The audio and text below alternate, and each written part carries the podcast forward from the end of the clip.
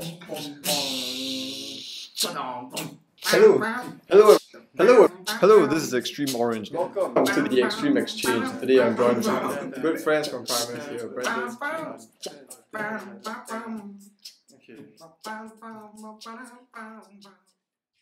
Hello and welcome to yet another episode of the Extreme Exchange. Today I have the very special privilege of talking to Jia Hao. Say hi. Hey guys, what's up? hey Ben. So Jia Hao is the founder and director of a non-profit Christian creative agency known as the Fireplace Collective. So their mission is to empower the Christian community to fulfill the Great Commission through music and media. They do this by coordinating and connecting Christian songwriters, musicians, churches, parachurches, and organizations to the relevant expertise to produce creative content. So do check them out on their website, which will be linked in the description in this video. Other than that, um, is also one of the worship leaders at Fireplace Worship. So thank you so much for taking the time to be here. Uh, the song is called Best Friends. Uh, I don't know if you've heard of it, but basically, um, if you take a look at the song, um, there is very, very little to no reference. Okay, there is one reference to um, to God Himself or to uh, anything uh, Christian at all you just take a look at the lyrics. Uh, they, they, they are more uh, secular than the average Yeah, I can I can I can see it. I can Yeah. see it. So Yeah. I guess the, the question that, I, that I've been asking myself a lot is will, will we sometimes be tempted to produce music that is meant for listening, I guess, um, meant for the listeners' enjoyment or uh, the listeners. Yeah, I, I think you get what I mean. Uh, rather than uh, worship to God. I mean, not, not that I'm saying it's it's bad, but we, I think we have to recognize that it's not the same thing. Uh, yeah. Yeah. So don't don't mind uh my kids yeah, are yeah, chanting I, in the I, can, I can barely hear it because I think your mic is pretty good. Yeah, so um yeah, so I'm I'm just looking at this song and um yeah, it's it's interesting cause it's it's uh about like man, like everything that I've been chasing in this life, Mm. you know, is wasted. Um, it's not like important. Like I am sick of pretending. I want the truth. Um, I'm I'm done trying to find the next hype, you know. And basically it's pointing like I want truth lah, you know. Mm. Um, and I know it's you. So um, like I understand because large part of the song it, it isn't our traditional worship Yeah, song like you know talks about Jesus being magnificent, the wonderful counselor, Emmanuel, Mm. and all these things, right? Um, but I think what we can talk about with this song, right, is the role that songs have to play Mm. in terms of a evangelistic and a discipleship context. Mm. So a lot of the worship songs that we sing are really, um, they have a very strong, um, um, ability to disciple the next generation. So it means I'm a Christian, and I'm I'm giving a very general, um, overview. Might not be the same in every case, but I'm just putting it that way. So if I sing a song like, uh, "You were the word at the beginning," you know, songs like that, and I worship in church, I'm a I'm a Christian. The words in the song that are very God centric, Mm. have the ability to disciple me into deeper knowledge of who who Christ is and what He's done for me, and as well as what my response should be, right? So this is in general, right? But with a song like this, right, um, I recognize that songs can be evangelistic in nature. Mm. In other words, if I went to let's say a live uh, performance, let's say in Orchard Road, Mm. or I sang a song at my friend's party where there are a lot of non Christians and stuff like that. Like if I sang like what a beautiful name it is, like you know, sure, okay, yeah. like may, okay, maybe the presence of God will come and lives will be touched and it's so beautiful. Okay, I'm not saying that it won't, right? Um, but in terms of lyrics, you know, like if someone is a non-Christian, how much would they understand, Yeah. right?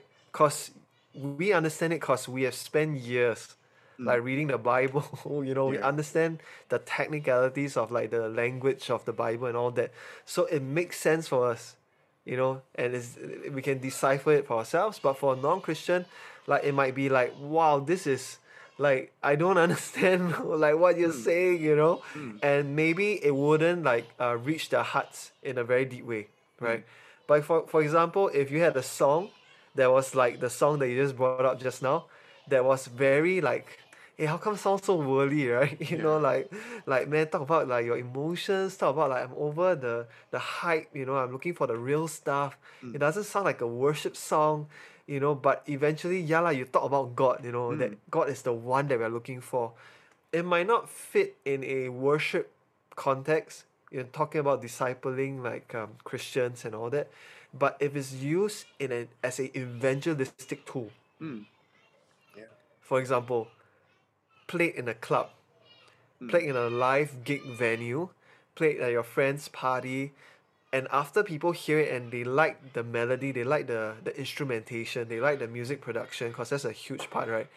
And then the lyrics, right, they start to ask you about it. Um, hey bro, so wow, this song very cool, man. So what is the next hype Mm. that this song is talking about? Yeah. You know, what is the thing that Who's really you, like right? yeah, who's the you, for example? Yeah. Then you're like, man, Yeah, yes, this is the yeah. open door to share the gospel. Mm. So we should never discount like a song like this, you know, right. just because it doesn't fit the framework of a worship song in church that disciples Christians Mm. towards deeper knowledge of God. But maybe a song like this can be used in, in, in an evangelistic context. It might even be used in, let's say, Alpha, you know, when your church Mm. is doing Yeah, it and you have friends who don't know God and you have a music part, you know, it might be the very song that leads to a conversation to discover who is the real hype, who is Jesus, and his love is really the thing that it's uh, all about. Yeah, so to separate these two, to look at from that lens. I think for sure we don't want to limit the way that God can work through a song. I mean, who- who's to say that that um, a song that is maybe even more secular as this couldn't um, lead somebody to Christ, you know? And so, yeah, I mean, I never really thought about it that way, actually.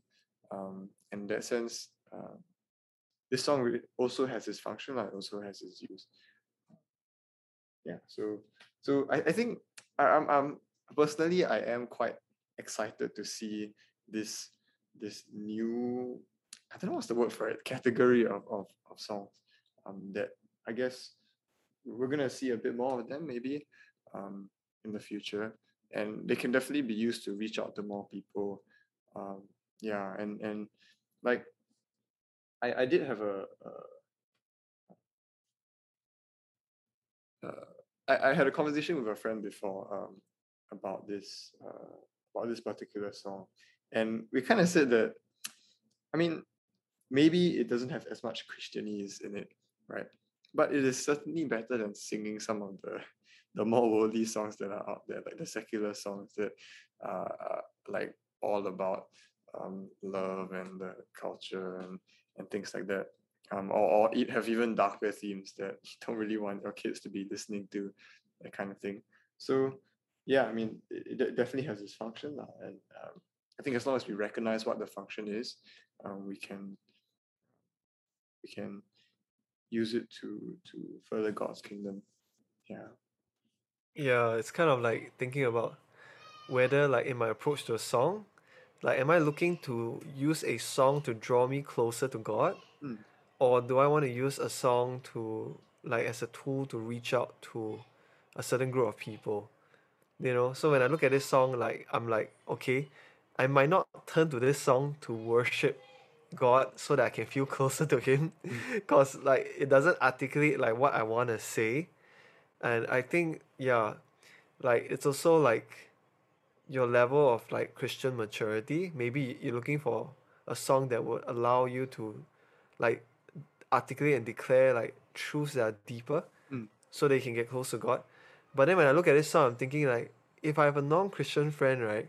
Like this might be my tool to like, you know, Yeah. to to use so I can start a conversation with him. sure. Yeah. So thank you so much for taking the time to speak to me. I mean, I really enjoyed this conversation. Yeah, and um, here's to more fruitful conversations in our Christian community. So thank you everybody so much for watching, and I'll see you in the next episode of the Extreme Exchange. Bye bye.